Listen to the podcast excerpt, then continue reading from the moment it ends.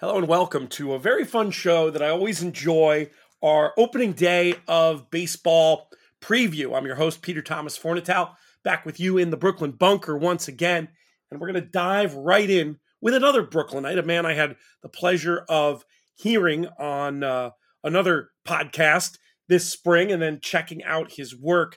And obviously, there's a lot of people out there doing baseball analysis, but I feel like it's a much smaller Venn diagram when it comes to people who do the work for baseball, more maybe more on the fantasy side, but also who have um, a grip on the gambling side of things. And just hearing this guy talk for uh, a few minutes over on the Sleeper and the Bust podcast, I, I could sense that he was one of our own in that uh, in that regard, with a grasp on gambling things. We bring him in now. His name is John Laghezza. John, how are you, my friend?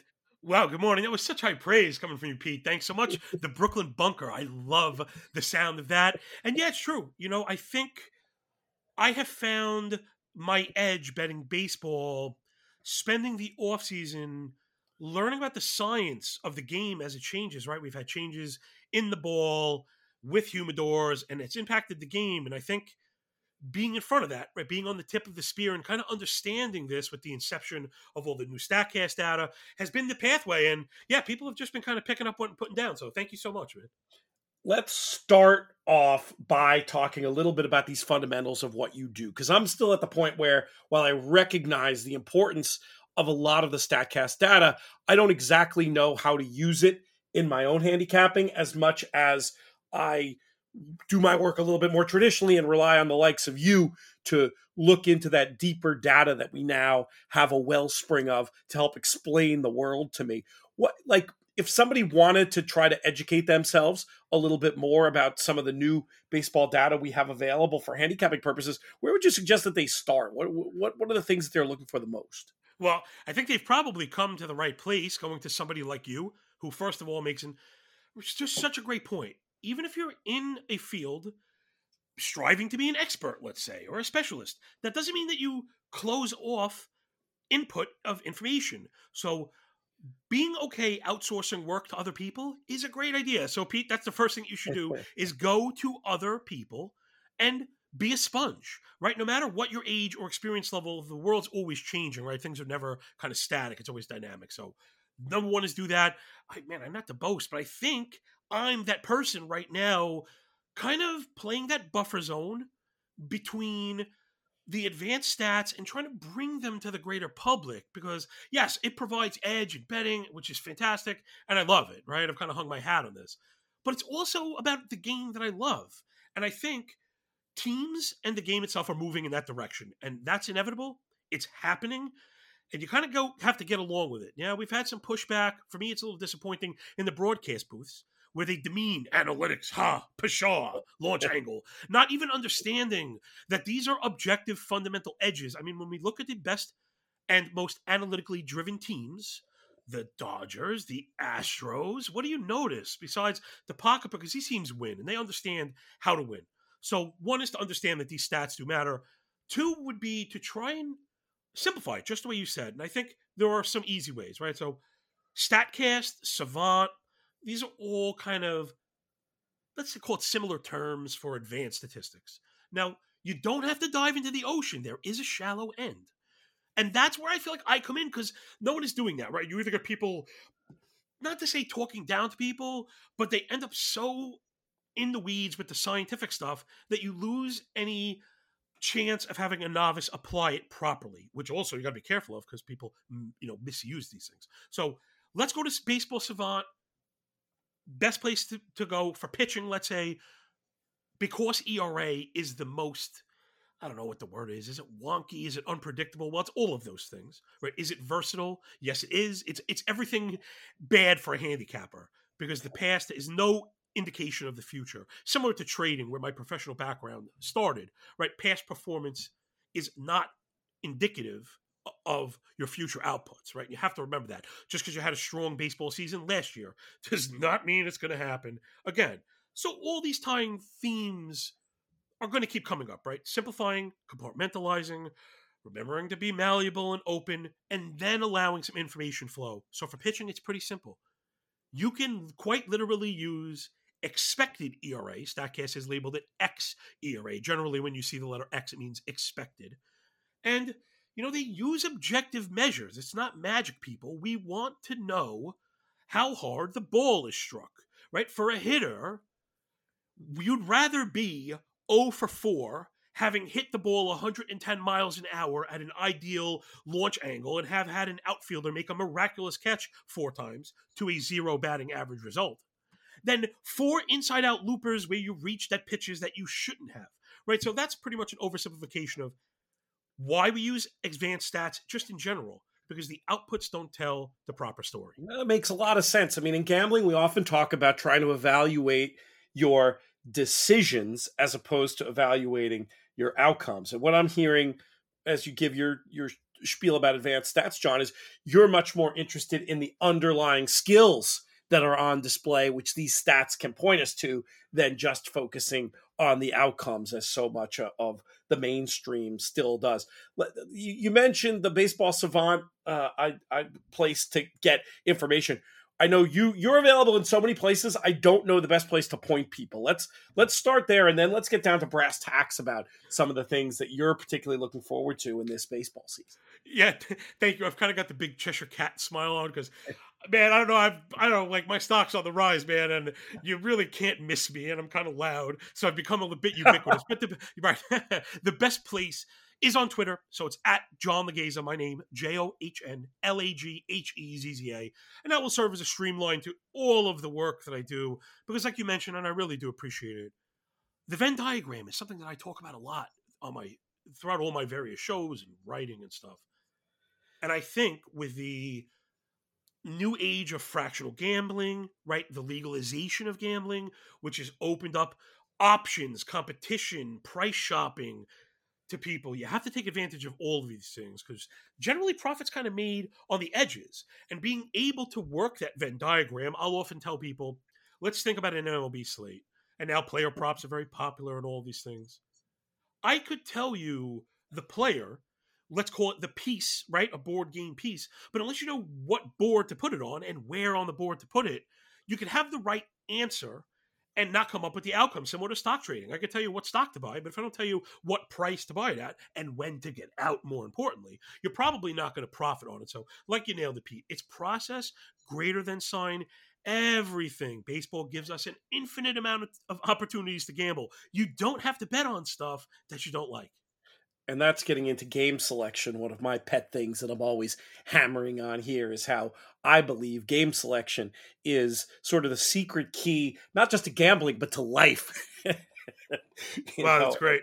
You know, can, I, can, can, I do my favorite lesson on it since we're talking about it? Yeah, please. So check it out. This just takes a, this just takes a minute, and I have found it's left a lasting impact on people, like it has on me, because a lot of these adages and mantras and stuff that I throw out there are from you know the trading well i didn't literally work on a trading floor now uh, you know your home office is the trading floor.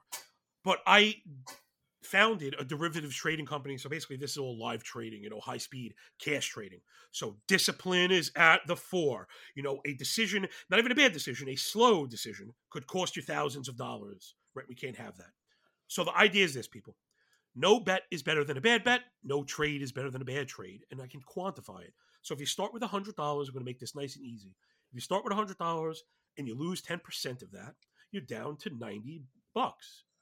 Uh, well, you're upset you lost on the 7 p.m. slate, so you'll decide to wager on the 10 p.m. slate, maybe again, game you didn't even want in the first place, and you make back 10%.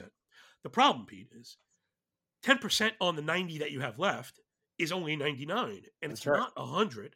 So while you traded 10% profit losses, you're actually down 1%. And if you were to repeat that cycle in perpetuity, you end up at mm-hmm. zero. You end up at zero, right? Yeah. And while you think that you're making even exchanges, right, you're not. So the theory is this, right? No bet is better than a bad bet because every time you lose, you need, you know, for every 10% you lose, you need 11 to get it back. So you, there are no kind of willy nilly bets where I come from, right? I, I, that's why I run the model. I, you know, I kind of hit the industry with my moving averages betting model to simplify the game, I even remove bullpens, which I think, I mean, they're right, they're objectively the most unpredictable part of baseball, not only usage but performance. So, you know, my model stuff is very model based, very procedural, very, you know, methodological, I guess. How much old school do you bring in? How much is your model man plus machine, and how much are you just letting the machine roll? Man, this is real. God, what an awesome question. Because this is the thing that I think I struggle with the most. Because you could tell I'm very assertive. I, I like to think, even if I'm not compelling, I'm not trying to say that, but I like to build compelling arguments. I like to think of every bet being presented in front of the judge, right? We don't know what the verdict is going to be. That's why we need to be as compelling as possible. So sometimes I think you have to stand up to the machine. But I will be honest, with the now mm, several years, gosh, that I have doing this, thousands of hours put into the algorithm, which not to say the algorithm, it's not AI, I'm not that smart, but it's getting smarter because I'm getting better at smoothing out the hiccups, the things that I used to adjust. So I think my answer is when I first started the model, I used to do more manual adjusting. But over time, I began to track what things warranted a manual adjustment. And then I tried to account for that automatically. That all said, particularly to the pitching side, and then particularly if I could tie in your questions about advanced stats. And if anyone is still wondering why this stuff matters, this is where this legitimately matters more than anything else for betting on baseball. The trajectory of a pitcher changes almost instantaneously, meaning hitters, very reliable. You can use projection systems. We want thousand plate appearance samples, right? We don't want to overreact. Not to say you want to overreact to pitchers, but the thing is, a pitcher with a new mechanical approach, which a new arsenal with new velocity, which sometimes is a product of the mechanical changes, you no longer care about the pitcher that you had last year, right? If if this new pitcher, right, if Pete, the new Pete 2.0, is now throwing 97 and throwing 95, he's leading with a slider instead of a sinker that he no longer throws. It's very hard to look at Pete's stats from last year. So that's advanced stats are the way to pick up on the velocity changes, the mix changes, the shape changes even of a pitch. And that is going to lead you to where the market lags in particular to pitching. So I think well, hopefully we did a good job tying in all that stuff. Yeah, you answered my next question too. My follow up that I was developing is I would think, see, in horse racing, for me, you know, it's a very similar dynamic now where so much of the market is essentially AI, mechanical, computer money. And but they do still have some human inputs to go in them. And I feel like the most the place where I feel like the man would take precedence over the machine would be with what I'm just going to call short term fluctuations of form, things that are happening in real time that the model can't really model for in in in a horse without the same kinds of advanced metrics that we have in baseball but in baseball you see the velocity uptick you see that pitch breaking more like you can factor in in real time things that are that are happening um at a at a skill level, at a mechanical level that can inform the model. So you don't have to do like a manual override the way the way you might in the in a horse racing situation, if that makes any sense. Yeah, you know, this is that's another really good question because these are things that I've I've had to tackle. I mean, I had to tackle it when I was doing this kind of privately. And then once I present it to the public, now you're not you mean not say you're responsible, right? We all kind of push the buy button, the trade button, the confirm button ourselves. But you know, I'm putting this work out for people. I know there's going to be inherent damage, and that was where I wanted to go with this. So sometimes we have to just understand that there's an inherent amount of variance to all of these things. And that's why I think it's important to be so disciplined in your approach. The idea being over the long term, it'll play out in our favor. The way that I've specifically come to counter this which I don't know. I guess I don't want to say it was accidentally, like I magooed my way into this, but I didn't think it would be this effective. Is incorporating, gosh, I don't know. I want to make sure I put this correctly. Incorporating the things that I know people use, even if I know that they don't test out mathematically. Now, I could give you a good example for baseball. In baseball, in particular, and this happens at the sharpest levels again, you know, as we learn more and more about the game, the, it's almost like a doctor. If you're not going to all the new conferences, you're still a good doctor, but that doesn't mean you know all the state of the art stuff. And if you continue to ignore it, you will fall, fall behind the curve. That's 100%. probably the best analogy. Yeah. But when it comes to these, when it comes to these games, man, I'm not. I want to make sure I'm going to kind of put this right. That if you understand what the public is going to use and misuse, like batted ball quality, right? We often hear people cite a pitcher got hit really hard. Now, I know intuitively that doesn't sound like a good thing, and it's generally not a good thing. But we shouldn't be too interested about how hard the ball got hit because a bad pitch could get hit hard, and it also could have been 0.0001 centimeters away from being a pop up. That's really wonky. Batted ball data, round ball, round bat, is very wonky and it's unreliable. This is kind of tested but we know that people are still using it. Yes. So I okay, right. So I love that that you can hold not conflicting ideas at the same time, right? Which is also very important in gambling. So I know that people are using this stuff. So I have found that using the things that people use, even if it's wrong, Pete, is the key to finding CLV. I'll run my model with all let's call it the human error in adjustments and it is going to tell you who the public is going to love by 6.30 at night. Remember not everyone is a degenerate like me. They're up at 5 well i mean listen early bird kind of gets the worm. I often say death taxes sun rising in the east setting in the west bears making dookie in the woods and me up before the crack of dawn. Because you know uh, uh, listen man betting baseball is really tough. And because i pass on so many opportunities right? No bet better than a bad bet. Here i am hopefully backing up all the you know the smack i'm talking I like to think of it in terms of like a beat, right? A betting baseball, I've always said, is like building a sandcastle on the shore. Listen, some days, Pete, we get to the details and it has little curtains and little doorknobs. No matter how detailed it gets, the morning comes, whoosh, it's gone, clean slate. So that's where the consistency in the process and being efficient enough that every day you get to those curtains and every day you get to those knobs. I have found my day almost never ends during baseball season. I'm almost up watching the the West Coast stuff. I'm not big live bettor. I like to predetermine my outcomes. I do understand there's a place for in a proper portfolio, so I don't like to demean things. Again, I'm not always right and you're wrong. We're just different sometimes. But yeah, you got to be up early. You got to be working around the clock, and you got to be malleable to weather and pitch changes and new things like environment and how it's affected ballparks in particular, you know. So if you want to help people with some of that stuff, yeah, we'll get there. We'll get there. Okay, I want okay, to cool. I want to button up that idea though of taking a look at the inputs that you're getting that you know the market is paying attention to that you don't necessarily believe in. What is their importance to you? Does it have to do with I'm just guessing it has something to do with price discovery, trying to understand why the market is doing what it's doing and and try to more um ably ascertain your specific edge or like what what is your purpose in looking at that stuff? you know, man, I'm, I'm afraid I'm to be too like frank here, and I'm going to turn, I might turn people off. You know, I am really nice and I am really friendly. I'm like a Disney dad at heart. I live my family, but this is a highly competitive game that we've just had opened up to people that are way out of their element. They're trying to learn, and as my southern friends would say, bless their hearts. but it's very, very complicated. And I feel like I offer something unique to this market because I have professional experience not only trading, which why I mentioned it, but also betting sports at a high level. So I mentioned it. But then also analyzing the game at a high level, which again I think really matters. And to put all these things together, I like to think I'm pretty unique in it.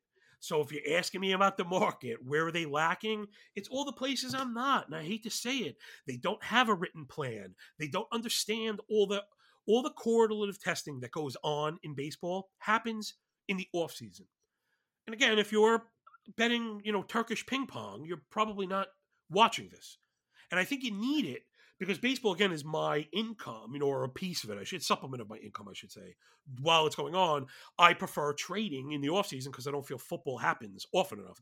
Now you mentioned horse racing. That might be interesting because horse racing is always going on. And Yeah. my thing is because I pass on opportunities, I like to maximize on those chances. But that also means that I need a steady flow, right? I need I need enough chances, which is why football can be difficult for me because it doesn't happen often enough. People often feel pressed. So to your question, I know I that was in three and a half million words or less, but there's so many, but there are right. There's so many plates spinning when it comes to this stuff. You got to be careful. Again, it's batted ball quality, and I would say the two biggest things, the two biggest mistakes, a mistake from the capping end is there's no risk plan. People oftentimes just use a nebulous unit amount, which is not, which is not cemented to anything on Earth. Like I, particularly, I make a unit one percent of my net of my stack, let's call it. Therefore, if I lose 100%, 100 units, let's say, well, you'll find me in the highway with a bag of oranges tied in a bandana on a stick. But there are people on Twitter that bet 300 units in a day and they lose 500 units. Now they're up 1,200 units, but that's completely meaningless. It's not. Right. It's it not even weighted in reality, right? It's not anchored in reality. So that's mistake number one. And from the baseball side, batted ball quality on both sides, especially the pitching end, is the number one way to get in trouble. Is the ERA and batted ball quality. People say this guy has a five ERA and ten percent barrel allowed. Go after him. Those are oftentimes the guys I'm betting on because uh, when you pop the hood, you'll see the underlying stuff is not quite the way it's being presented. Right. It's an opportunity to find an opportunity to find value. I mean, it's it sounds very very similar to racing, very similar to trading. Let's get Yeah. into some brass tacks about this season. Now, you talked about changes. Everybody's talking about the rule changes. From a gambling point of view, do you have any hypotheses you're going to be pursuing in these earliest games we're seeing, or are you taking more of the wait and see approach? Let's have a few weeks, let's get some data, and then let's figure out how the rule changes are going to affect gambling. Well, first and foremost, you mentioned my thing. I always like to kind of wait and see. Doesn't mean I don't bet at all, but I'm not going to sit here and tell you that I bet with a model that uses weighted averages and moving averages and then tell you that it's effective on day one. Right. Right. So there's a certain element of guessing because we don't know what changes happen. So that's an excellent point. That should always kind of come first. Um, Does that does that mean you'll be a, a little you're, you're gonna you you figure to be betting a lot more in August and September than you're going to be doing in April? Yeah. Well, usually the meat for me is like June, July. Mhm. and then right see it's weird maybe i didn't understand because we're talking if we're talking volume my volume is probably lower in the later months because it is very weird uh, starting pitching changes and all types of openers and then the call-ups happen in september sometimes we get weird usage down the stretch and i'm kind of looking for reliability so for me it's, it's more of a pace thing you probably find me betting more on competitive teams where I think the starting pitching is reliable. Again, you're always going to hear me talking about pitching, pitching, pitching, because I think that's where the answer is to this key of ours. To the rules, I'm tending not to overreact. I would say we want to be looking at stolen base props if there's any prop bettors out there, because unless those numbers are properly changed, that's probably going to be the value. The reason I mention props is because I know there's a lot of love for home run props. I've actually designed a really effective home run model but it's even as effective as it is, it's not good enough to keep up with the odds because they changed the ball with the humidor. So home runs don't happen often enough to cover a lot of these like plus 250 home run props are not worth it, unfortunately. So What about in the stolen base market? I mean, I think one of the, the, the, the most common theories is obviously there should be more stealing with the way that the rules are evolving. Is there Yeah. particular value on any uh, given player, or you know, who are you looking to benefit most from the change? yeah, I, let's look for. We want to be looking for not the speedsters, right? Because they're going to be juiced to high heaven. I don't really like to pay juice. We want to be focusing on pitchers that allow stolen bases. Because remember, even with the pitch clock, a the windup is the windup, and a windup doesn't take 15 seconds, right? So, though people are focused on the clock, we want to be looking at the windup. Somebody like Noah Syndergaard, for example, I haven't seen it this year, but for example, he's been slow. You're also going to get Yeah. this. You're going to get these signals very early. Who's getting run on? We I like to look at. It's generally first baseman. One I find, I guess they're cerebral. They're high IQ players in to start. Then I think they're probably granted an edge because they're so deeply involved in the stolen base game, right? Even though they're not the runner, as the first baseman, they have a unique understanding of the game and how good runners take leads. I would think. Interesting, makes perfect So- sense. Yeah. Oh, play. Listen, uh, that's guys like Freddie Freeman and Paul Goldschmidt steal 15 bases every year. They're like you're going to be able to basket props of slow runners. Like you know, Aaron Judge stole 16 bases last year. His pro, his stolen base prop might be like plus 600 on any given night. Yeah, So if you see an ideal spot, you write the slow pitcher. There's going to be love for the stolen base props. And I'm just kind of thinking out loud because their numbers are not out, and the number of the price is always going to kind of dictate it. The thing that I really want to stress to people, and you know, again, I think uh, it's like a hat tip to me. Whatever, I'm here patting myself on the back. But it is what it is, man. Right? Sometimes, we hey, for all the losses I take in public, it's I guess it's okay to take a lap or two, right? Sometimes, and it's the way the ugh, I hate the Ghost Runner. Oh my gosh, do I hate it? it's it's truly impacted the money line approach. And I would even go even further to say I used to really like to bet run lines. So I'm an underdog bettor. So I would like to I, I used to try and identify underdogs I thought could win that had good prices on the plus one and a half run line, right? Everybody, meaning they could lose by a run and you still cash yep. your ticket, right? The 100%. spread. The problem is that bet's no longer good because you used to be tied going into the bottom of the 10th as the visiting team underdog. And you could pretty much cash that ticket. But now there's a runner on second and a home run is a loss for you. Exactly. Where a leadoff home run in the 10th was not a loss for you. Yeah, That's a big and, that's a big shift. Yeah, that's also so there's so I'm I'm stressing I mean, I'm moving all side betting. So anytime I pick a team, right, if people are if there's any newbies, I'm limiting my side betting to F5s, meaning first five. Yeah. Which I think offers a ton of edge which is why I've been limited in multiple books, and, and you'll see them kind of mess up my computer screen. I have a couple interesting screen records the reason why I bet F5, Peter. So, one, like I mentioned, to eliminate the bullpen and the variance, but also, number one, if you paid juice on the favorite and the game is tied, you get your money back. Let's ask ourselves when you bet the favorite in baseball, you're basically betting the starter and you expect to be winning after five. I would love the idea of getting my money back, right? And let's say you got the Yankees at a close favorite. I don't bet minus 310. Let's say you bet them at minus 130, right? Good game against the Angels or something, but you thought you had the edge. And now it's tied like 5 5 after five. You're going to be really glad to get your money back, right? You bet on Gerrit Cole. He's not in the game anymore. And the game has taken a completely different, you know, transfer on the tracks, let's say. So that's a really nice edge if you bet the favorite to get your money back. I also really like the flip side of that which is I bet the run line for the underdog for first five.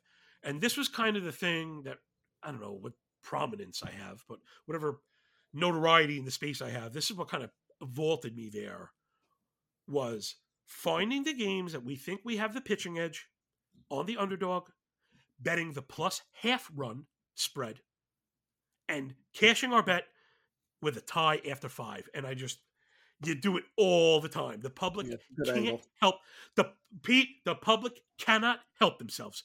They only bet the favorites. They only bet overs. You show me.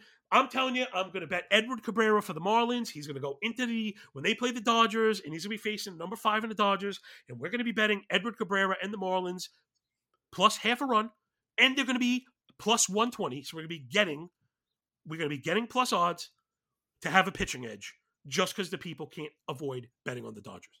And just so folks understand, it's not like these first five markets. It's not charity from the books. They they try to, inc- well, they do increase their edge by increasing the spread. Typically, from what I've seen, John, you know better than me. I've I've only dipped a toe. We have them in the corner, Pete. We got him backed up against the wall. They don't really know what to do because, to be yeah. honest, and I do a lot of the math.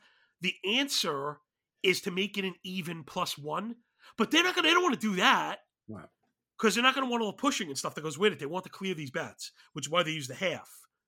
Right. And because right. right, they're getting they make their money on they're going to make a certain amount of money on volume on the vig, which is why I think betting I think betting over under is a dangerous proposition in the first place. I mean, I don't do it because I don't believe there's edge to be had. I believe if there was edge in the totals market, the books would charge you properly. Right? They're not nice.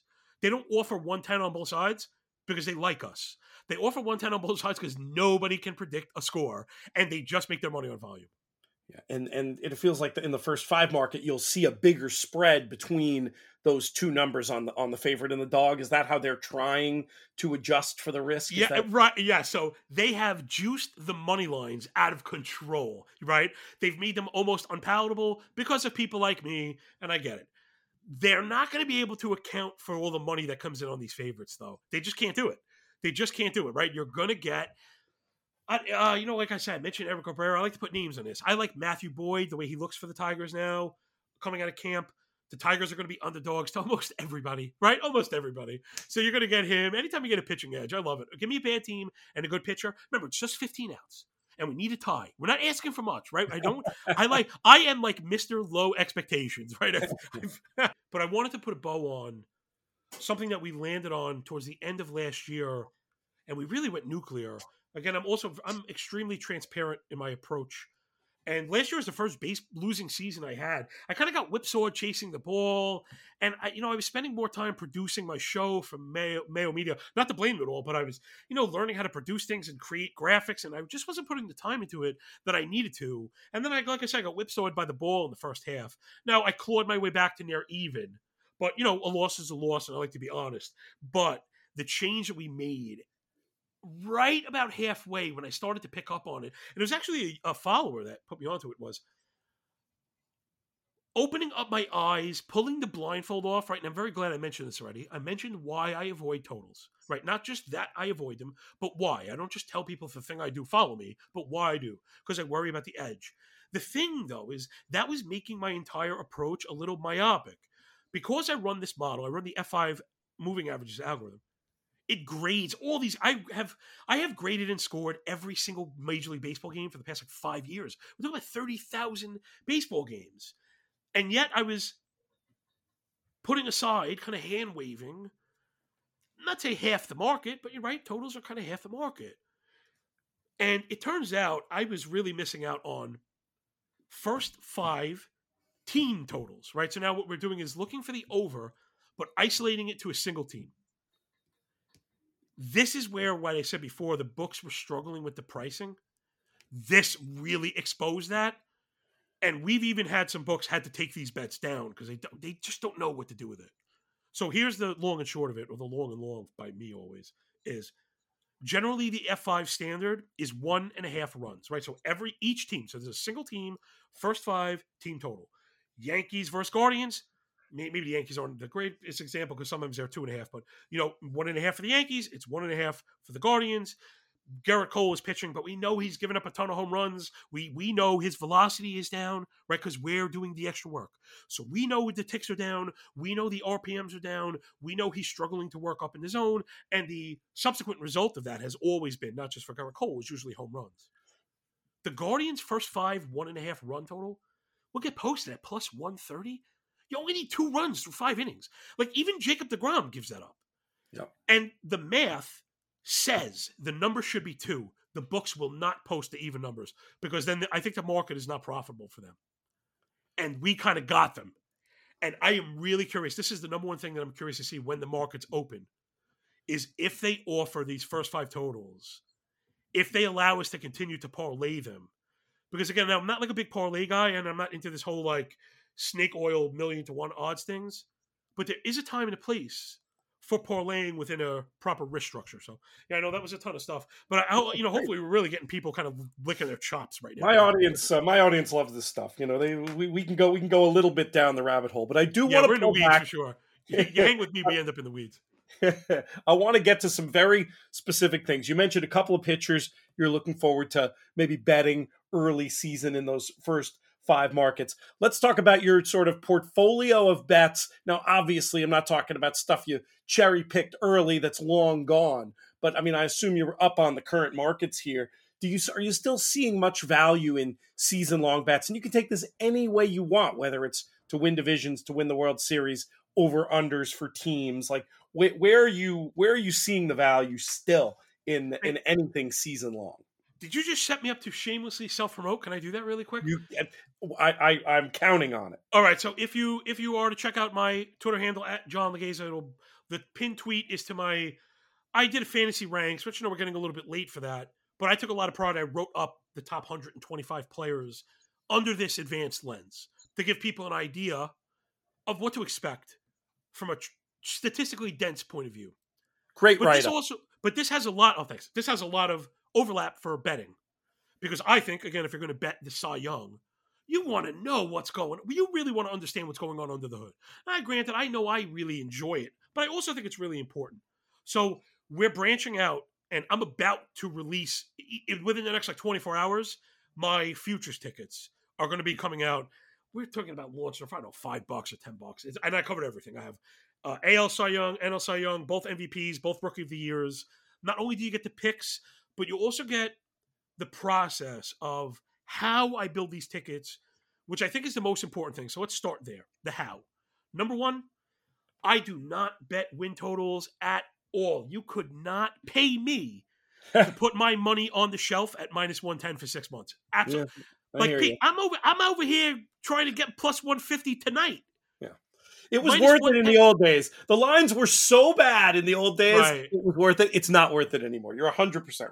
I just I can't bring myself to hang up the juice because I feel like you're gosh, and I don't want people to get mad at me because there's very sharp people I respect in the industry that bet futures, right? So and I hope if they know me personally that they know I'm not trying to demean it. I'm just speaking for myself.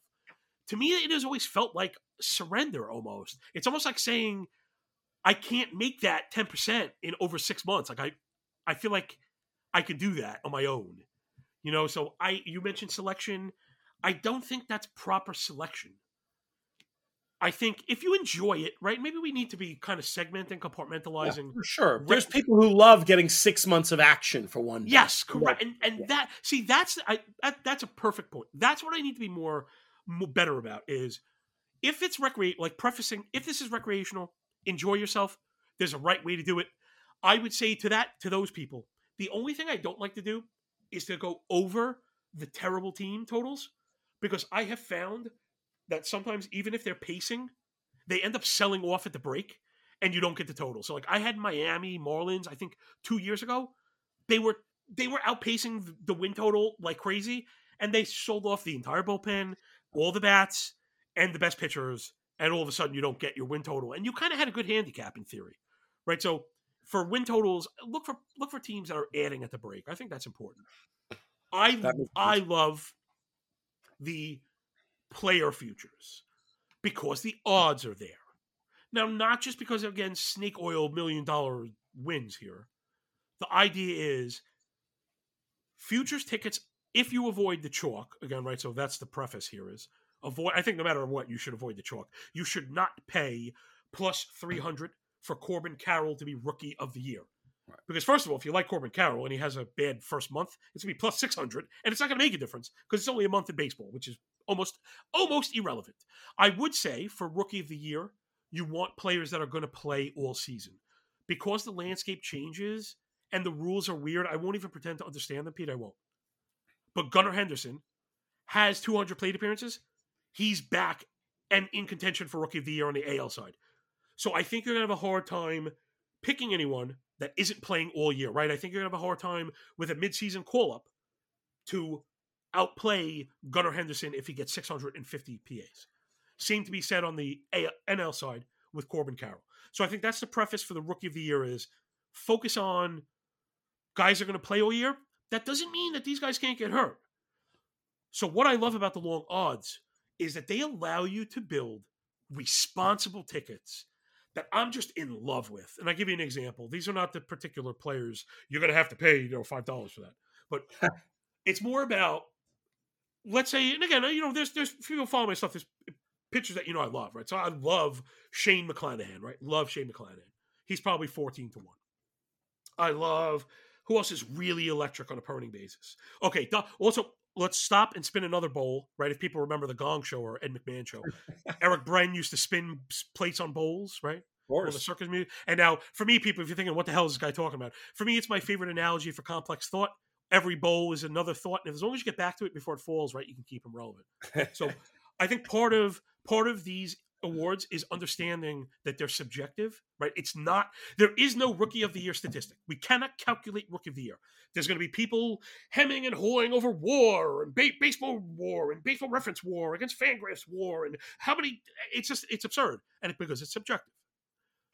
So part of that is you kind of want to play for sex appeal a little bit. Big market teams, teams are going to go to the playoffs, teams are going to win. Now it's not a hard fast rule, but it does help. So I like Dustin May. Dustin May's going off. I saw him at like 80 to 1. Now, he's kind of injury prone. Nobody here can predict injuries. I've been referring to it as the Christian McCaffrey principle for all my fantasy football people out there, There even if you're betting football, right? Oh, he could never stay healthy. You need a guy like Jonathan Taylor. Jonathan Taylor's missed practice since high school, Pete. Didn't you know that? He's he's that's the 17 game player, and it just goes to show you we have no idea. Okay. Yeah. Now, the thing I do avoid is if a player is hurt now, right? If a player is hurt now, like I'm not going to bet Carlos Rodon, who I loved, but he's hurt right now, so I'm not going to bet him to win it all. But other than that, ignore ignore what people told you, right? Pablo Lopez could never throw 200 innings, uh, 100 innings. Never happened. He can't do it. He can't physically. John, you don't understand. He can't physically do it. All right, well, he went and did it. And those people just go on, you know, doing whatever, not taking any accountability. So we have to think for ourselves. So Dustin May checks all the boxes, right? The big market team, he's going to get a full opportunity. He's electric, and the odds are ridiculous. Point being, build a ticket and balance it. You know, I like to play with the dials. Again, this isn't 1985. You don't have to go find Vito and pay him 50 bucks. That's not how it works anymore.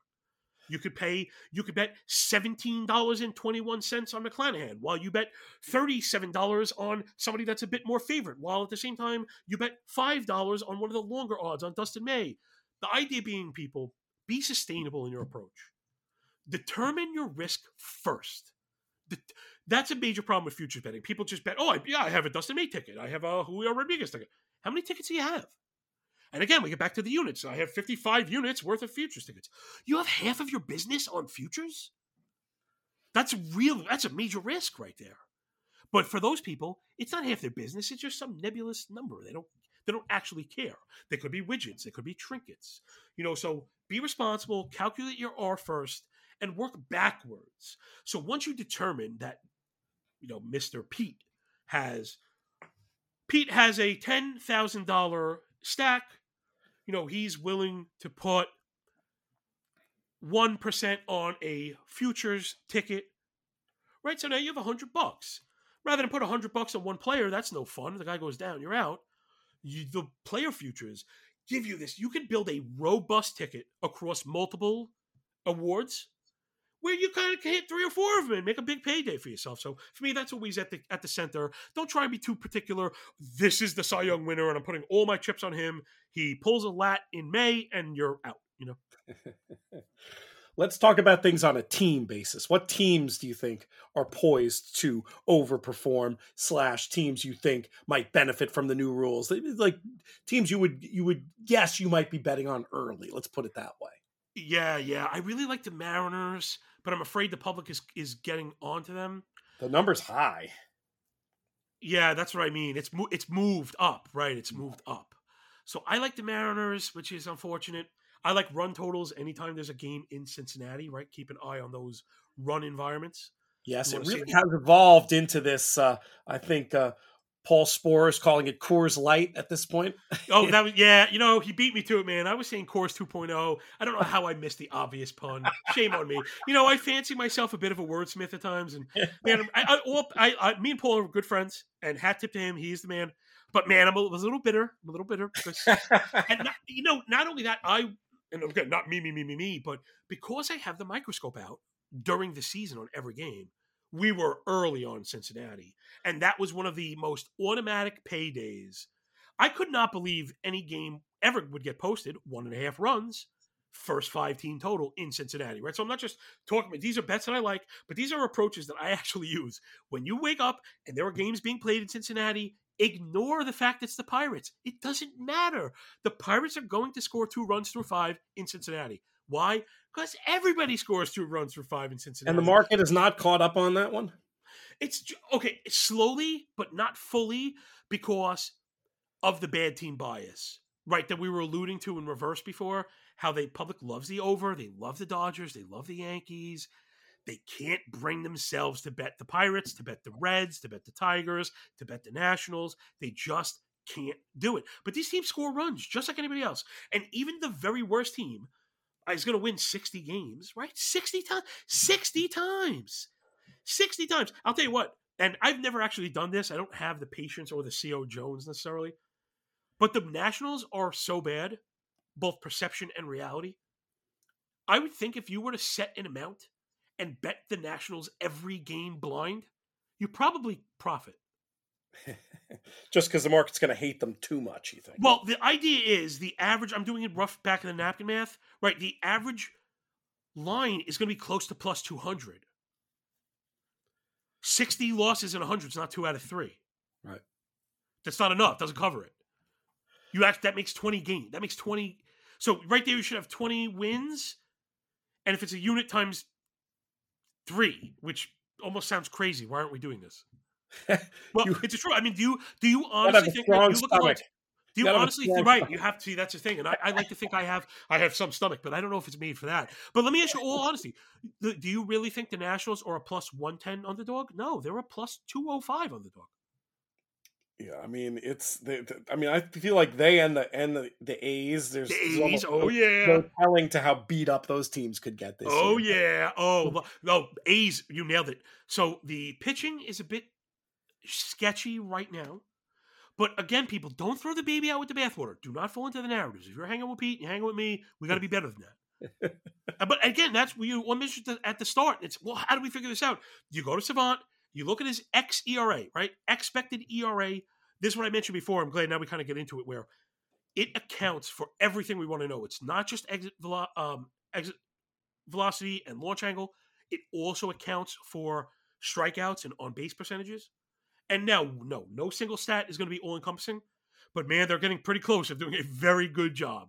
That if you just want to validate, is this pitcher's ERA truly five? If they have an expected ERA of two, right, and um, just so you know, it's built on the same scale, right? Two is excellent, three is good, four is average, five is bad. So it's the same exact scale. They did a very good job with this. If the pitchers start to show large discrepancies in output ERA versus expected ERA, you could bet on the athletics. If they don't and the pitchers stink, I actually like the athletics offense. That offense is going to be a first five team total all year for us. And the best part of it, Pete, the athletics get such a stain. Their F5 team total gets posted at 0.5 sometimes. They only have to score one run through five innings. That's sick, no? That does sound crazy because I mean, I see them. I do see them losing an immense amount of games, but I mean, Sure. one run through five. I mean, hey, uh, you could still lose. You know what I mean? It doesn't.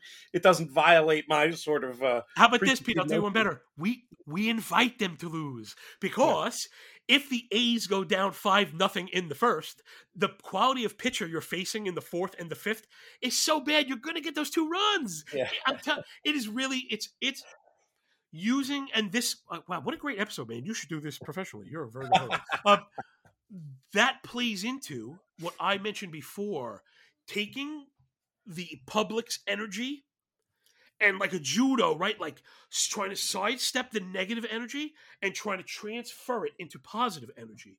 And that's another great way to do it is by using narratives. The public listen, I don't expect the public to be following on the Pittsburgh Pirates roster the way I am. But the fact of the matter is, I am. And I know who's on these squads. And I know the A's are much improved on offense. People are not ready to accept it. Pete, you're going to come May, people are going to be saying, wow, the, the, A's are still bad. We're to be saying, wow, the offense actually not nearly as bad as we thought, you know? it's going to be an interesting one to follow. What about World Series wise specifically? I got to bring you in to, to Yep. give your th- to hear your thoughts on that market before we get out of here. What uh, is is there any is there any appealing bet or just like from if you if there isn't from a wagering standpoint, just from an analytical standpoint, what do you what do you see when you look at those numbers? Yeah, well, for me, you know, the, the way to get there, the how is starting pitching, but seven deep because of injuries. And then once you get to the finish line, we've seen how pitching is now used in the playoffs. Right, Yep. high impact, one, two, three innings at a time. Starters, sure, five, six, but after that, you get the fifth starter in the fifth inning, or the sixth inning in the seventh, and then it's so it's all about power arms. Obviously, deep lineup. You like to have some youth on retainer, right, to kind of reload the offense again. Injuries, this is a long season, and then bullpen. So the th- you need to be strong on three phases if we're going to be talking about a World Series. I don't think you could luck into the World Series. I don't think so. And then maybe the caveat of what I mentioned before: a team that's looking to build, right? Uh, some teams are bad, and if they compete, don't care about the fans. They're looking to sell off whatever's not nailed down that they think they can get money on, which is unfortunate. That that's another story for another day. But to me, that's kind of depressing. You know, if I like to think if I were a billionaire and I owned one of these teams, I'd really care about winning because I think that's why you buy it. You know, you don't buy it to make money. You should buy that to want to win. So that's the kind of how right competitive teams three phases. Maybe that's a bit caveman analysis, but who checks that, but also has a good price because I can't lock myself up with like anything that's plus four hundred or less. Forget it. You can forget about that. I'm not interested at all. what is anybody... price right now? I mean, they've got to be. I mean, they they're the team that like leaps to mind as you're going through your criteria, but obviously they're going to be too short. Yeah, right. to be honest, if you're to me at least, if you're in the if you're in the business of betting series futures, it's probably not the chalk. It's probably again similar to what I mentioned before, identifying See, I did this for the Athletic last year. It was actually it was wildly profitable. One of the things we hit on was I hit on the Seattle Seattle to make the playoffs. Right? Did they squeeze in? Seattle made the playoffs, right? They did. Yeah, and so how I like to build the futures tickets is rather than plus 400 on the Dodgers, is to try and build a more robust ticket with multiple avenues and pathways to profit right? So again, I guess my, my advice really not exciting, is it? Where I'm like, I pick this and I'm going to win big. Like I don't. That's not how I play. I just don't do that because I don't. I don't. I don't know if I can do that. Right? I don't know if I can do that. I like to, you know, work the board. Right? Give me, give me the teams that maybe are not so well thought of. Right? So I like, um I like the Mariners. Like I said, I think they could charge. Um, I think I like the Angels. I think they're a bit undersung. Right? I actually think I like the Cubs, right? So if I was looking for like a long shot, make the playoffs, I don't think the Cubs can win the World Series, right? So you see how I'm, I try and use the, the process, but you do have to be malleable, right? The Cubs don't check all the boxes I mentioned before, but so maybe they're just not a World Series bet. Maybe they're a playoff bet. But that division is kind of weak. And I think the Cubs have been very aggressive with both player moves, player acquisitions, and development. They managed to they swindled my Yankees out of Hayden Wesneski. I don't know how they I don't know how they managed to do that. Well, if anyone is unfamiliar with that, right? The Cubs the Cubs got the Yankees top pitching prospect for Scott Effross and a bag of oranges. And right now the Yankees wish they had a top pitching prospect. I mean, mm-hmm. dude, that mm-hmm. that kid Hayden Wesneski was phenomenal, and he might be someone we want to look at. A, uh, his rookie of the year odds, though they got cut in half because he just made the rotation. They're still like fifty to one. It's interesting. You mentioned being positive on the Angels. Is there some way to hedge? My fear about doing anything positive with the Angels is is the market taking into account the possibility of, you know, Ohtani not finishing the year there and what that that kind of seismic shift that would make to all of their chances. But or is I mean, I guess you just have to figure the price is enough to cost in that that additional risk on whatever Angels play you're making. But like for the Angels, I think I would avoid anything like wins.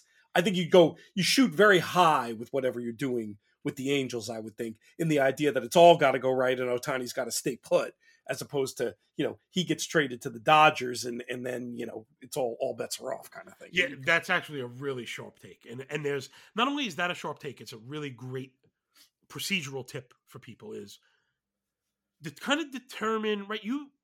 We don't want to say make up a story, but you have to do your analysis and kind of determine the narrative. While we don't know if it's going to work or not, what we should do is bet within that structure. So I think that's super sharp is I don't know if he's going to leave. And if you're listening to the team speak at all, they're not. They're fully dedicated to him. And look, they they they went out and backed that up. They they went out and brought in tons of players. They also have one of my favorite young pitchers in the game in Reid Detmers. And it's not just because they have a really good pitcher. Now, again, to refer to advanced stats and why they matter, the teams that are able to, I'm not even sure you say this, to rebuild these pitchers, because that's what we get. Like I mentioned, trajectory changes. We get full on, full on arsenal shifts with new pitches outright. Like so, it's hard to compare this guy to anything we've had. But what we do know is when organizations put pitchers through these changes and they get the optimal result and they do it multiple times, you have to pay attention. Right now, the Angels are working into that strata. And that's why I think they're being underpriced. So a lot of it, I'm kind of buying the Angels. I do get it, and I think you do need to price it in. You're right. But man, if you're going to bet Angels World Series, maybe we need to get like some Mike Trout MVP, right? Because that's got to. It almost all goes hand in hand. Yeah, there's some correlation there. You would Right. think, you know. Um, though I guess it's always MVP is always going to be tough in an Ohtani world, but it's it's. Uh, Well, it's his to lose. And you know, man, my my friends and family are never, ever, ever going to let me live it down.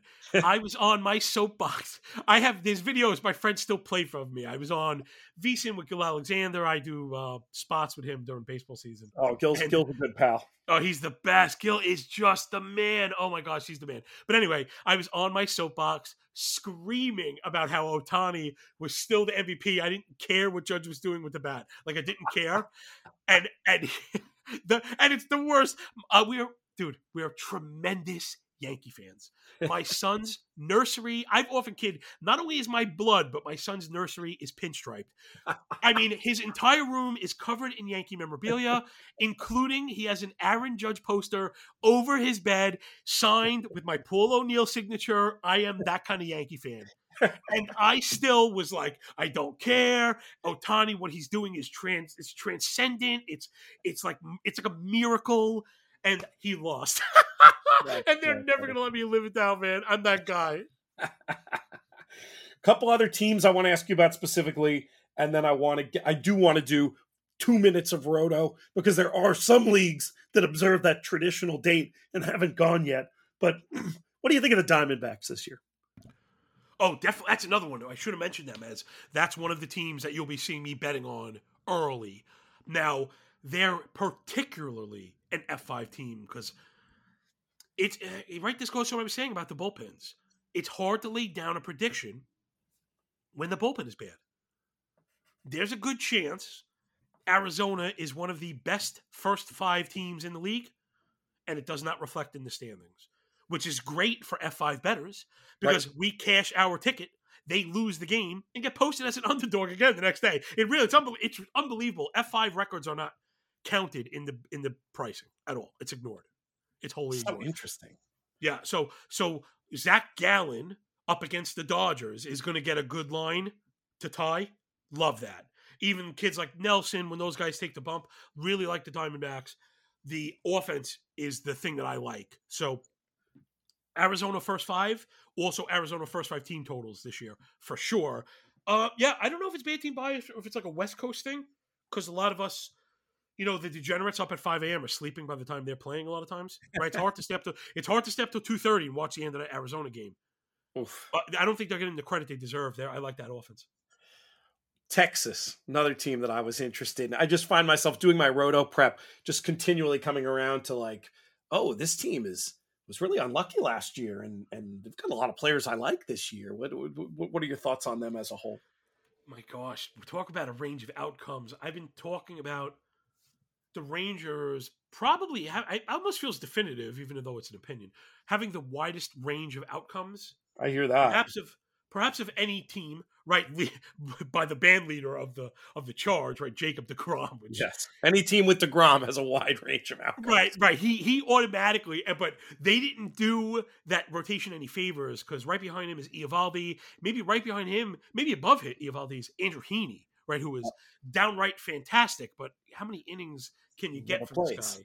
Yeah. So I, I don't think I think the answer, if right, for to stay consistent, like I'm saying, do your analysis, stay within your process, would be maybe bet on the Rangers in the short term.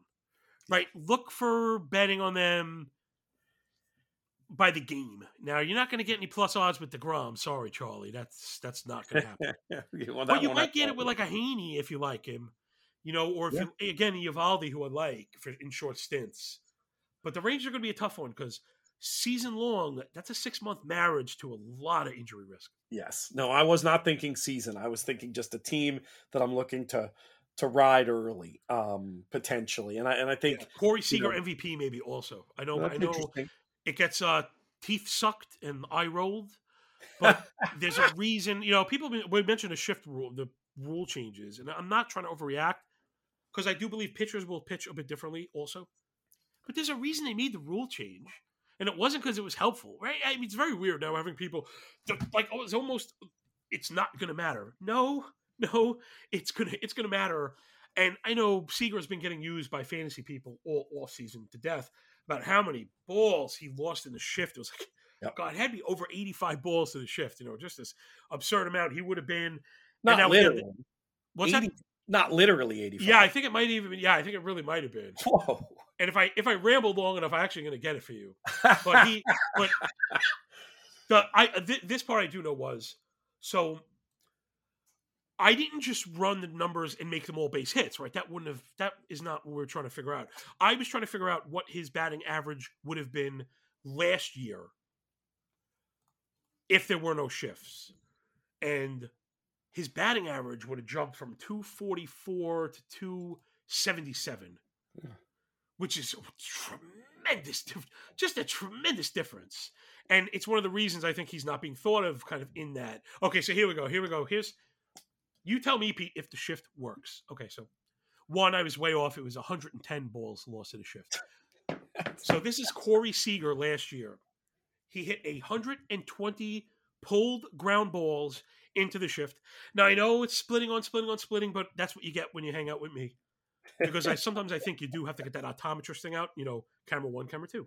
Oh, yeah. 120 balls pulled into the shift, zero extra base hits, 10 singles for a 083 batting average. Certainly oh my gosh. Seems like a player to be looking at. That's also a 083 slug. I mean, that's atrocious. Yeah. Now, the league average is about 240, let's call it. Rough it's all rough. But now to get that's what I was saying is to take that 0.083 up to 244, you have to add something like 25 hits. Not Ray was saying he lost 110 balls, but that's at least 25 base hits. How many runs? How many ribbies? All the batting average. How many wins does that translate into? How many innings ended? So yeah, I mean he he is like the poster child for who could just explode without the shift. And I, what is, is he batting 800 in the spring or something too? It's something just absurd. I think. So, Any yeah, other players, Roto specific, before I let you? I've kept you much longer than I That's said. okay. as We're, long we're friends. as. I said. So we do have to wrap this, but I wanted to just give you a chance to to tout a couple of more players who you're just expecting to overperform for those people whose uh, roto drafts are the traditional uh, upcoming weekend. Okay, that's perfect. Right, let's wrap with some late the late names that I really like that might actually help people in draft rooms. And again, if you're if you're stuck for it, I have you know uh, top six twenty five five by five Yeah. rankings and thirty five tiers. I have head to head rankings, underdog rankings. If you're still doing the best ball thing, you could upload all that stuff, CSV files, the whole line, just every just And every single the, thing. the write ups are incredibly entertaining as well. I so- appreciate, yeah, I appreciate that. They're at least at the very at the very least they're different. So how about like a position by position thing? If you get stuck, so if you're stuck in your draft room in the last round and you need somebody at each position, catching, I'd probably go with the Rays Christian Bethancourt. I think he's going to have the majority of plate appearances. I think he also steals some bases. And Right, if we're talking roto, we want homers and steals. I call it roto juice. So I think he can check those boxes. And again, while we're looking for replacements. So if Houston, uh, I don't even know how to say his name, Yainer Diaz, if he makes the Astros as their backup catcher, he's really good hitter. And even if he's getting half the plate appearances for Houston, he could be really good. So you can see how deep I go. Um, first base, pretty deep is pretty deep in general. Let me see, who do we really like at first? It's funny, first base is really deep, but then it kind of ends, right? Meaning, if we're beyond, geez, even like the Triston Casas, I guess Casas is probably the last guy that I really like. He's moving up a bit on base machine, front third of a good Boston lineup. Yeah, so I'd probably say Casas is probably my late guy at first. And because I don't love a whole bunch of other guys, how do we apply that? Get your first baseman a little early. Doesn't mean you need Pete Alonso, but don't get left out of that Anthony Rizzo, even Ty France tier. I think people are a little too lackadaisical. Like, oh, there's always something else. There's always something else. You let's get at least 27 home runs from first base. I don't mind Nathaniel Lowe there. Oh yeah, but he's going. He's. Got, I think I had something to do with that. He's getting pushed up now. He's going way ahead of those other guys. Gotcha. Okay. Yeah, like see, you know what's funny? I? I don't know if if I'm taking credit for this, but it is part of it, right? Analyst and stories come out at the athletic pushing up a player and people read it and you know that's kind of it starts on the podcast circuit and you know adp starts to move. So i was looking at uh, nate lowe he's in line for a huge season. He he underwent a approach change. Again one of the differences that we've noticed since we've had the change of the ball is there's hulking power right? Yordan Yordan Alvarez power aaron judge power. They could bang a ball off the front of the moon if they wanted to. but we're also seeing smaller plays. Not that Nate Lowe's a small guy; he just happens to fit this other style of pulled, elevated balls. Right, so pulling your fly ball line drives. A pulled fly ball line drive, I believe, has a six fifty batting average. Aver- like the av- the league average, right? The league average on a pulled fly ball line drive is 650 and that number is sticky. It's ha- it's been that way for like a decade. So teams are now realizing that the hanging fly balls right because they raise the seams so it's raising of the seams that's cr- increased impedance right? It raised z. So even though they eh, whatever there's the science part even though they they lowered the core to increase the bounce which is why we saw expected stats jump at the point of contact. But you could tell them like in the lab with the stuff, but it yeah, matters. Right. But it matters because they also raise the seams. Raising the seams is like putting a thousand little parachutes on the ball, and that's why balls hit a mile in the air aren't going out anymore. And again, I could prove this because we've seen a subsequent degradation of output on barrels.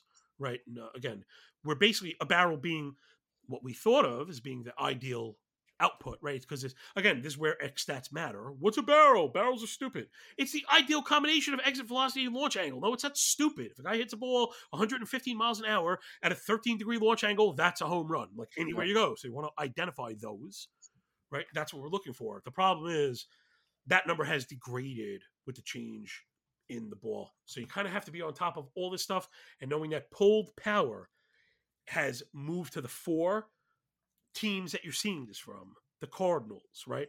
If you go look at Nolan Arenado's spray chart for his home runs, he has a single ball that's pulled. And you say, oh, in fact, Nolan Arenado is thought of as like a power hitter, and his power stats are not great. You know what I mean? Like his like his barrel rate and all these things that people kind of cite. Right? Remember, I mentioned to be careful with contact quality. I use it, but you have to know how to use it. Right. So if you were to look at this is Nolan Arenado, he had an eight percent barrel rate he had a 32% hard hit rate. These numbers are not good. These are average or below average. But he was one of the 23 people, only 23 hitters had 30 home runs. How did he pull that off, Pete? How did a guy with a below average hard hit rate and a below average barrel rate make his way into the elite tier of home run hitters? And the answer is he combines a 50% fly ball rate with a 50% pull rate so he pulls enough elevated fly balls to get you that home run total, right? So I know that was a little bit in the lab, but I'm trying to, like I said, right? The buffer. This is I've tasked myself with being the buffer with explaining the why to people that want to know, but just don't have an avenue to having it explained to them.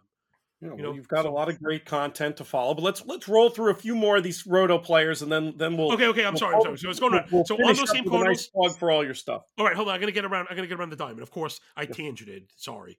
So second base is is a Cardinal. Is Brendan Donovan very late multiple position eligibility? He is. He has an elite plate approach. They've talked about guess what? Having him pull more fly balls, but I was worried it might affect his contact rates so far this spring, it has not. He's not only hitting for contact, he's also hitting for power. They've also mentioned Brendan Donovan is in line to lead off at times. So he has four homers, 10 ribbies with a 900 OPS 537 slug this spring. Brendan Donovan is one of my pure breakout players. Over to, let's see, shortstop. Who do we like at shortstop?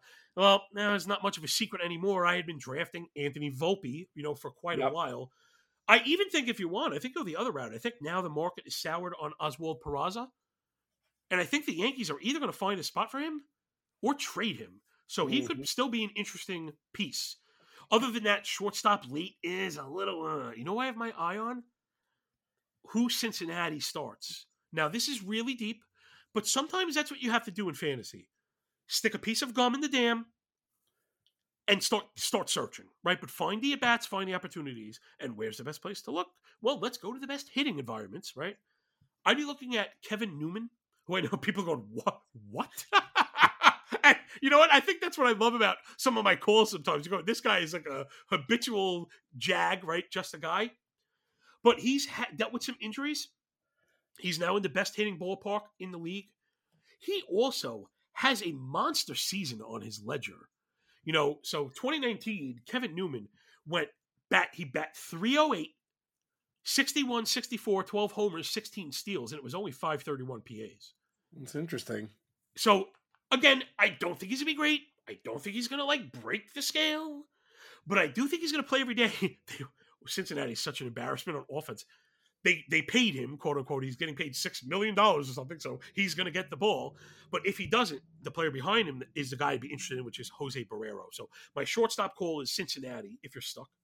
Third base who do we like at third? I mean i was hoping it might be Brett Baty for the mets but he's not going to get the call. So if we need production week one where are we going to go? Well when we can't find a good hitting environment i think you look for the most amount of opportunities, and I think those are found on bad teams. So I actually like Jace Peterson. Believe it or not, man, I'm just I'm just giving out all the winners, right? The whole winners right here, man. You're getting very obscure, but that that's good for Roto. People got to keep these guys on their, uh, you know, when you when you when you get when it gets late and desperate, it's nice to have a an option. And why? Why? Okay, last last year, only 328 PAs. So you know, not say you straight up extrapolate he's never gotten full run, right? He's always been thought of as kind of a part time player. Well, Oakland said, hey, man, you know, uh, I got $4.8 million to make you a starting third baseman in Major League. So listen, eight homers and 12 steals in only 300 PAs. Can you imagine, like, if you were to extrapolate and double his season stats last year, imagine if this was Jace Peterson. Yeah, he bat 236, which hurts you, but it's not as bad as it used to be. Although uh, there is probably some room for improvement. 88 runs, 68 ribbies, 16 homers, and 24 steals from your third baseman. That, again, you plucked off the wire, right? We're not talking about John's top third baseman to target. This is. No, no. This a is if you play. lost somebody, right? Right. Free plays. If you're looking for a week zero ad, I kind of call them, right? Adding before the season starts. I think he's going to shock some people, and at the very least, I think he's going to run, right? So again, I'm off. I often mention Roto Juice. Guys that offer you homers and steals are good plugins because at the end of the week, anybody could hang a goose egg on you. If Jace Peterson ends up with a homer and two steals, you're going to be really glad that you got that. Outfield, I think there's a ton. There is a metric ton of outfielders. There's actually a, a crop of outfielders coming up, but I also think there's some guys that are going to get the ball right away. Where are we going to go? How about Cincinnati for TJ Friedl? I don't know if he's on my list in this category. Yeah, I, I absolutely I like love. He's like one of my guys, right? You know, fantasy fantasy analysts have my guys. Very strange. Uh, he's not getting any kind of attention whatsoever. He is a on base machine, like he's a career, just a career on base machine. In the minors, let's see, he was a 275 hitter. Career. This is 2,000 plate appearances with a 370 OBP. Tremendous. Uh, that's really good. 11% walk rate, right? So these are on base skills. He's also an elite center field defender.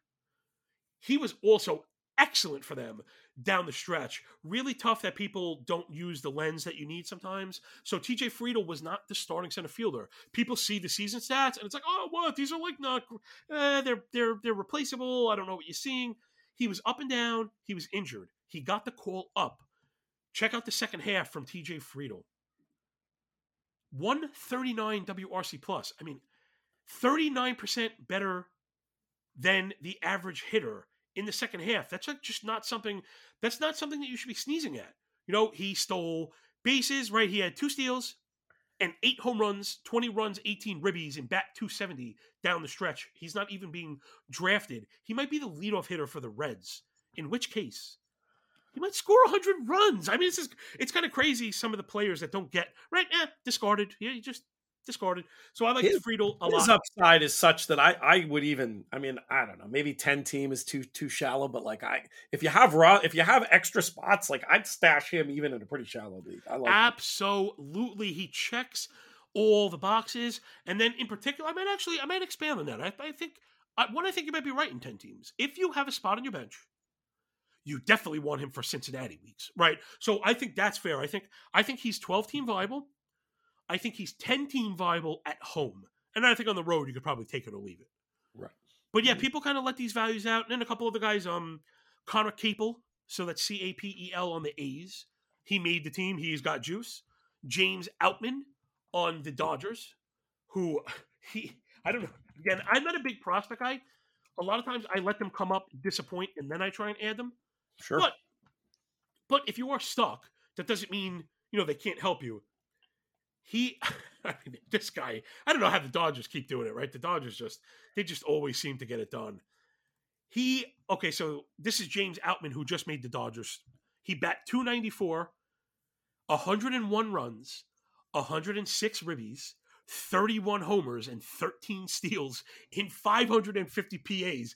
This guy, you know, again, you can't just take those stats and make it into the major leagues. But how's 100, 131, and 13 sound on the Dodgers? Yes, please. So, like, you know, you could get this guy. He's not even being drafted. And if he, I mean, he's made the team. If he hits even in the top six, the Dodgers, I know we love to say they're so great.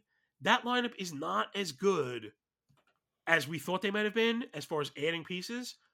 Is it possible, Pete, that they knew they were sitting on James Outman and he's going to bat sixth behind JD Martinez and be in line for 120 ribbies this year? It's possible. So there are players out there that I like all around the diamond that we could add, you know, that have been forgotten. That's great stuff, John. All right, let's just let people know one more time at John Laghezza on Twitter. You think that's the single best place yes. to go? Um, the player write ups, I think they're st- still totally, re- they're more for fantasy, I suppose, but I think they're still totally relevant for gambling, especially when it comes to these uh, first five props that I know you're all about. What about audio? Where can folks get you in an audio format? Well, we just made the announcement yesterday. I am so, so, so excited to hook up with Rob Pizzola at the Hammer Network. So I have my very own betting show. Yay! Coming to you every single day, and it's going to be coming 115 off the crack of the bat in case you thought I slowed down for anybody. Um, yeah, we're going to be starting on opening day. It's going to come to you 12 o'clock, and it'll be on that YouTube channel. But yeah, again, if you follow me on Twitter, you won't miss anything. I make sure to streamline everything because I have just, just so much stuff going on. The show is gonna be called Call to the Pen, so you could search that on YouTube. But you know, come subscribe and stuff like that. And you'll check it out. Even I like to put out a lot of free content on Twitter as well. Uh, um, statistics, some video stuff. Again, my goal, well, my dream is to one day be broadcasting this stuff because I want I want to bridge that gap. It's yeah. so important to me. It kills me when people like don't like baseball, and I feel like it's not being presented properly right now. And I feel like there's a there's a new and exciting way to present it with all the numbers and making it fun with all the gambling, which we know is already fun. That could just be get baseball back, you know, on people's minds, and it's not right now, unfortunately. So hopefully, you and I can help make a dent in that. I love your vision. I'll put you the, the Twitter in the show notes as well. John, maybe we'll check in at the All Star break. Oh, call me anytime. We're now friends for life, everybody. Here's Terry Cashman's Talking Baseball, Willie, Mickey, and the Duke.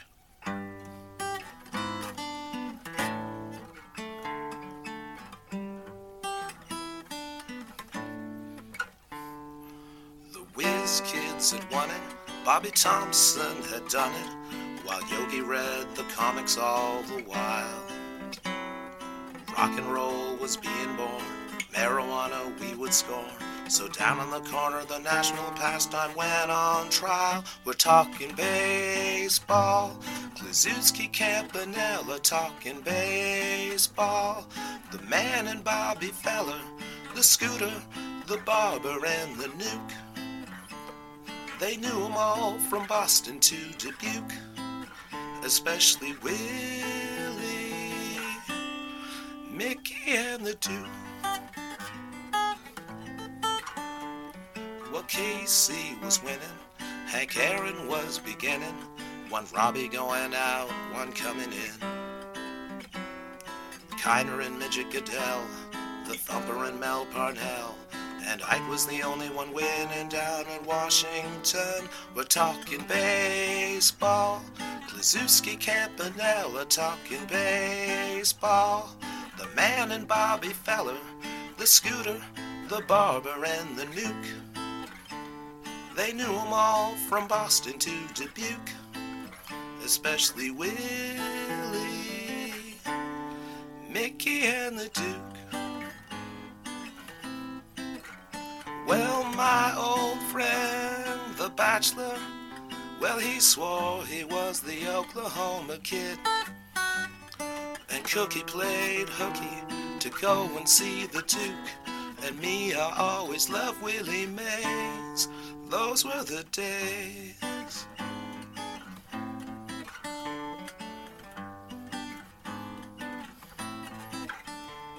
Well, now it's the 80s, and Brett is the greatest, and Bobby Bonds can play for everyone. Rose is at the vet, and Rusty again is a Met, and the great Alexander is pitching again in Washington. We're talking baseball, like Reggie Quisenberry talking baseball. Glazuru and Gaylord Perry, Seaver, Garvey, Schmidt, and Vida Blue. If Cooperstown is calling, it's no fluke. They'll be with Willie, Mickey, and the Duke. Willie, Mickey, and the Duke. Willie, Mickey, and the Duke.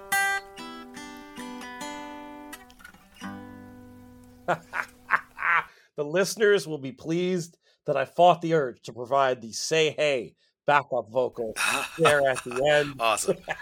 With us once again, Daniel Butterfield, our annual guest. And it's just great to have you back here, my friend. That obviously the Terry Cashman number. Uh, my dad would play that every baseball opening day, and the fact that it was your idea and not mine uh, tickled me. Uh, how are things, my friend? What's the latest? Uh, it's- it's been uh, I've been uh, okay. I've actually uh, I've been uh, struggling with schizophrenia the last couple of years, so um, I'm kind of on the lo- on the, the the on the keeping on the down low, keeping keeping underground at the moment. But just while I you know work and sort of get get myself back together. But it's it's all good because I I still have time to work and uh, study study and practice and uh, keep going with life. You've got a wide skill set. I mean, obviously, that's some serious stuff you're you're, you're dealing with. Have you been? What, what what kind of treatment do you deal with for that? Is it is it talk therapy? Is it meds? Is it are you inpatient, outpatient? What's the story? It, right now, it's meds and uh, working on getting working on getting a, a psychiatrist. Thank you. It's uh, you kind of have to play musical psychiatrists. I Oh, found jeez. like they they have their predilections and their willingness to prescribe certain things, and that's kind of how they operate. Uh, it's, so it's it's uh, it's kind of hit or miss, but as long as once you once you start advocating for yourself, then uh, things improve a lot. So it's, it's been it's been it's been getting better, and I'm optimistic. That's fantastic. I'm very, very glad to to hear that. I t- was talking about your skill set. Obviously, we know about your your musical talents. You've actually people listening to this show who don't know it have found us because of some of the help you provided us at in the money with your SEO expertise and some of the Oh, the, the moves that we've made and, and changed, and we've seen the health of the site and, and all that stuff um, go up through all, a lot of these organic things that you showed us. Are, are you still doing that SEO kind of work as well? Uh, yeah, actually, right now I'm uh, currently started. I'm uh, sort of just a few weeks into a new job with uh, with uh, a college up here in uh, Ontario, where I'm doing a web content SEO based role. Well, very cool. Just just just learning the ropes of that new position, just starting out. So it's one of those ones I don't really like talking about a new job like early on in it, but Yes. it's going well. So um, I, I really like the people up there, and uh, it's uh, so far so far so good. Uh, Well, we'll cro- I'm pretty cross fingers and toes for you in the in the new gig and uh, and on your, your your mental health journey as well. And, and Yeah. it's something near and dear to us here, and a topic we uh, we we try to touch on from time to time because it's such like an underrated um, you know factor in, in so many people's lives, whether they're dealing with it head on like you are, or, or whether it's a subtler a subtler thing. Um, yes. what so one of the things I love having you on for is because you, like me, have the and, and your your choice of of of material will will speak to that. You know, I love I love '80s baseball specifically. Um, oh yeah. uh, I mean, and be just like there is some sort of brain chemical that's released when I hear the, the names of some of those players from back in the day. Same. it makes me happy. it is the same with me. I think that is there. There must be a hormone for nostalgia that uh, that '80s baseball triggers because it does the exact same thing to me. I've been on. I've been spending most of spring training watching World Baseball Classic and then old old games on YouTube, whetting my appetite for the season. That's awesome. Did you enjoy the WBC? I mean, it certainly Oh. had that, crescendo of an ending. Yeah. I'll be honest, I was traveling in England for most of it, so I did not get to sort of just camp out and have it on in the background. But I mean, it just from afar, it seems like an event that's just getting better and better. What were your impressions of it? Oh, it was it was really fun. Um, I was I was uh, I was rooting for Venezuela. I was excited to see how strong they were this year. Um, and then the final that was, that was a that was a great final. The Japan and the United States like they were they're both really strong teams, and I love that it comes down to Ohtani with a save, shutting it down. Against Trout, no, against his teammate, no less. Strike it out, Trout. Yeah, that's Yeah, that's that amazing. tremendous stuff. What does what does the baseball season and the start of the baseball season mean to you as an adult comparative to what it was for us in the 80s? Well, yeah, it, it is really different. It's um, it's it's, uh, like I'll, I'll spend much less time uh, on pregame, or it's it's I'm I'm way less into the details and specifics now, and I'm kind of more just into the. The, the, the kind of pleasantness of the of the renewal of the seasons, kind of getting into you know Bart Giamatti territory there, Yes. waxing Yes. poetic, but it is it is to, it is very much a seasonal thing for me. Uh, when when pitchers and catchers report and it's still snowing and it's you know spring's coming, and then that that first week of the baseball season is just it's it's it's it's it's, always associated with the with renewal for me, like just Yeah. with the weather. It's just become like that. I have a similar kind of thing with uh, fall in the U.S. Open for tennis. Okay. Yeah, I always associate that with the you know the like the beginning of uh, like a new semester of college or new school year because I'm just used to that. Or end it's an end of the summer marker. So baseball season is a nice you know it's time of renewal marker for me. And then uh, and, and then just like Bart Giamatti said, and then it's wearing down and wears it wears down in the fall and it you know there's football season. so so well yeah it's uh it no, yeah, it's sort of worn into that just because, and mostly it's uh, I haven't been following the players nearly as much um, these these last several years, uh, so that that makes a difference to me. When I knew, like you said, when you, you hear the players and you get nostalgic for them, uh, and you, you see all those old names, and it's and it's just uh, and it's just you know heartwarming. It takes you back to, to those times. But uh, lately, uh, I mean, uh, my local team's the Blue Jays, and they've had they've had they've had some like a nice, exciting rebuild time with new players. So it's kind of like having to relearn relearn the being a fan of the team all over again. It must be not a bad time, I would think, with a lot of the young talent on the on the Blue Jays to be a fan. Is the are the Yeah. feelings optimistic up there? I don't know. I don't talk to the other fan I, to other fans of the Jays all that much, but uh, in terms of the media, it mm, they're it's kind of hard to tell. They're especially if they're in the same division as the Yankees, and it's kind of uh, like with the way the Yankees have shaped up shaped up these past three years. It's I mean, again, a matter of well them making a wild card, one of the wild card slots, and we got lots of those now. So. Yeah, the, the football playoffs. That's kind of neat. That's right. It it has got to be a positive development though for a team like the Yeah. Jays. I would think just you just got to make the tournament. You don't have It's- to be better. than yeah, but it you really need to be built for those short short series, and it's it's good that they've got a few strong starters now. That's uh, something encouraging. Like um, as far as I recall, the, the that was kind of your the big difference between the Jays teams that won uh, was that they just had a just a stronger, more well rounded pitching staff. Like that was one of one of the big differences. Like they were always uh, offensively pretty strong, but once they had, once they got that pitching in, it was just that, that's when it really got fun.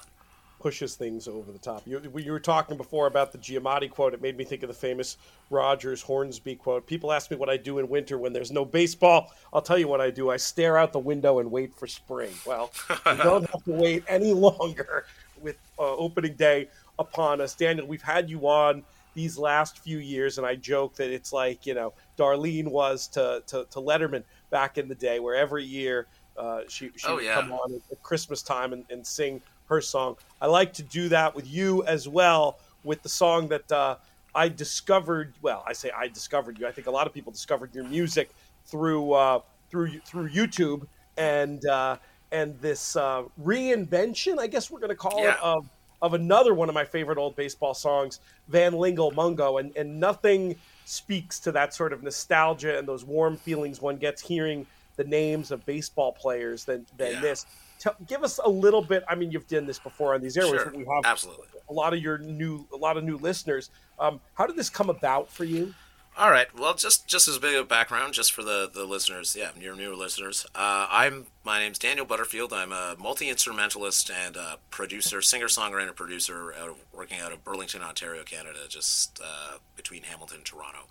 And uh, I'm I've been a baseball fan all my life. Um, and when I was about 35 or so, and I was newly separated and had time on my hands, um, I was just uh, flipping through baseball reference or scooting through that somehow, and I noticed that the name Biff Pocoroba had the same cadence as Van Lingle Mungo. and to me, Biff Pocoroba is probably your best baseball player name of the 70s. And so it ha- that's how the idea was hatched. And I made up a spreadsheet where I took all the names from the first song and put, put them in order, and then spent the next year um, trying to going through baseball reference, and I picked the eras 75 to 84 to match Biff Pocoroba's career. And so it took looking for pairs of players whose names fit the cadence and rhymed. And one of the big challenges was that there's a different ethnic blend of baseball players uh, later on than there is earlier. So the names are quite a bit different. There are a lot more Latin players, and so uh, and you know fewer second generation immigrants, that sort of thing. So it, it became a challenge to actually find it all. But I managed, plugged away at it, managed to find them all, uh, find players to fit the uh, fit the scheme. I had to make some artistic choices, kind of similar to the way Dave Frishberg did, um, in that. Uh, like I had Roger Moret in there or Roger Moray. In baseball reference, he, they pronounce it. It says it's pronounced Moray, but the announcers always pro- pronounce it Moret. So I had to make an artistic choice there. anyway, but uh, but it turned out all right, and uh, I ended up coming through with the song. And every player in it had a career that overlaps with Biff Pocoroba's at least for a bit. Uh, the closest was Jimmy Key, whose career overlapped with Pocoroba's for about three weeks, by about two or three weeks. That counts. Yeah, just barely, just barely. Would you play it for us now? Yeah, I'd be happy to. All right, so this is my reimagining of Dave Frishberg's Van Lingle Mungo. It's Biff Pocoroba.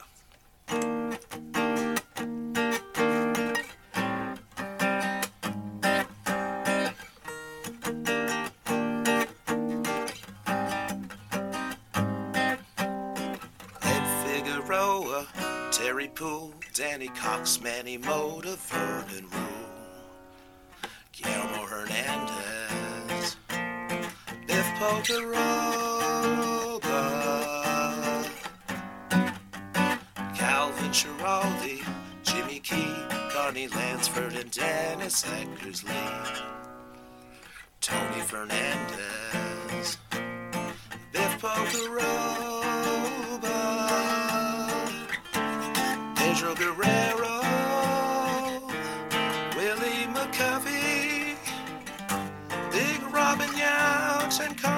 Yastrzemski, Rick Dempsey, Roger Murray, Jesus Alou, and Harmon Killebrew.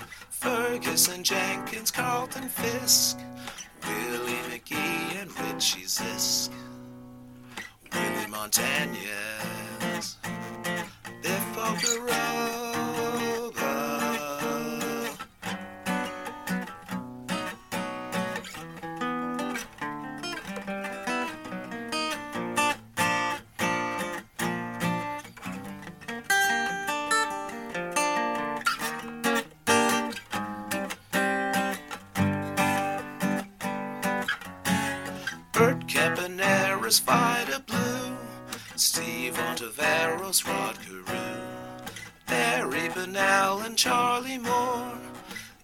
Enos Cabell and Ron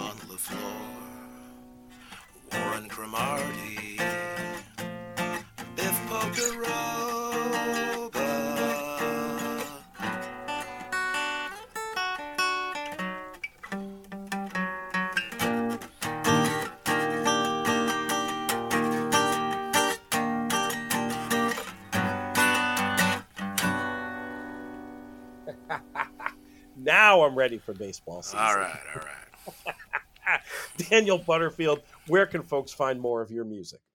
Okay, so I'm on Spotify. Um, uh, if you look up Daniel Butterfield, I'm I'm right on there. I've got one album out. It's called Self Confidence. I'm planning on recording another album uh, and then uh, getting a book going of uh, other things. Uh, but eventually, I'll be publicizing that. I'm also I'm on YouTube under Daniel Butterfield and also at uh, danielbutterfield.com and music.danielbutterfield.com. That's the music music website. Send me the links. I'll make sure we, you know, give you lovely backlinks as I've learned to do in the uh, in the description and on the blog post, all like that. I want to hear more about the book. You know, that's some of my background. I spent a long time working in book publishing, so I you've uh, I'll give you some free uh, consulting on that project whenever the whenever the time comes. I'm going to thank Daniel Butterfield one more time. We'll thank John Laghezza as well, our founding partners, 10 Strike Racing and the Thoroughbred Retirement Foundation. Most of all, I want to thank all of you, the listeners, for making these shows so much fun to do, especially these little departure ep- episodes and musical interludes we do from time to time. Always love hearing from you about uh, what you're looking forward to in terms of the baseball season etc. This show's been a production of In the Money Media. Our business managers, Drew Coatney. Our chief creative officers, Jonathan Kinchin. I'm Peter Thomas Fornatale. Play ball!